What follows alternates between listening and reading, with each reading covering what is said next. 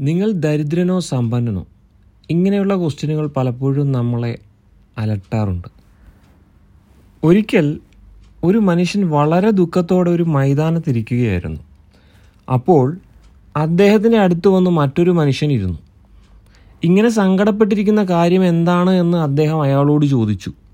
അയാൾ പറഞ്ഞു ഞാനൊരു ദരിദ്രനാണ്.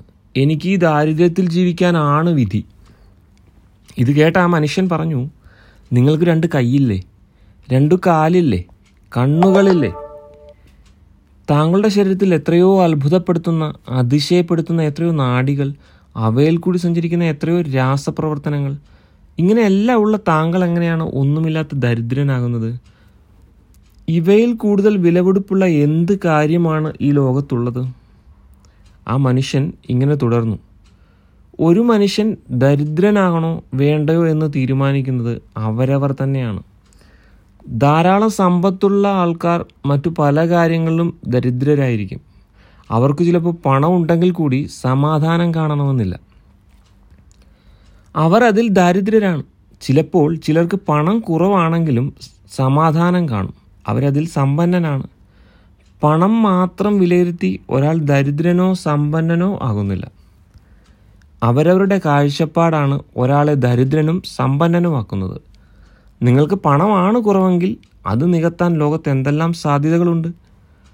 അതെന്താണ് എന്ന് സ്വയം ആലോചിക്കുക. അപ്പോൾ അതിനുള്ള വഴിയും തെളിയും. അതുപോലെ സമാധാനമില്ലായ്മയോ മറ്റു പ്രശ്നങ്ങളോ ഉണ്ടെങ്കിൽ അതെങ്ങനെ പരിഹരി പരിഹരിക്കാം എന്ന് ചിന്തിക്കുക. അപ്പോൾ അതിനുള്ള വഴിയും തെളിയും. പരിഹാരം ഇല്ലാത്ത പ്രശ്നങ്ങൾ ഈ ലോകത്തില്ല. അത് കണ്ടെത്തുന്നതാണ് ഒരാളുടെ കഴിവ്. പ്രശ്നങ്ങൾ ഉണ്ടാകുമ്പോൾ ആ പ്രശ്നങ്ങളിലേക്കല്ല ശ്രദ്ധ കൊടുക്കേണ്ടത്. അതിനുള്ള പരിഹാരം എവിടെ കിട്ടും എന്നാണ് ചിന്തിക്കേണ്ടത്. ഇത്രയും പറഞ്ഞ് ആ മനുഷ്യൻ നടന്നടന്നു നടന്നകന്നു ദുഃഖിച്ചിരുന്ന ആ ചെറുപ്പക്കാരൻ ഒരു പുത്തൻ ഉണർവോട് സന്തോഷത്തോടും കൂടി അവിടെ നിന്ന് പോയി. നമ്മളും പലപ്പോഴും പ്രശ്നങ്ങളിലേക്ക് കൂടുതൽ ശ്രദ്ധ കൊടുക്കും. എന്നാൽ പകരം അതിന് പരിഹാരത്തിലേക്ക് ശ്രദ്ധ കൊടുക്കുകയാണെങ്കിൽ അതിനുള്ള വഴിയും തെളിയും. നമ്മുടെ കാഴ്ചപ്പാടിലാണ് മാറ്റം വരുത്തേണ്ടത്.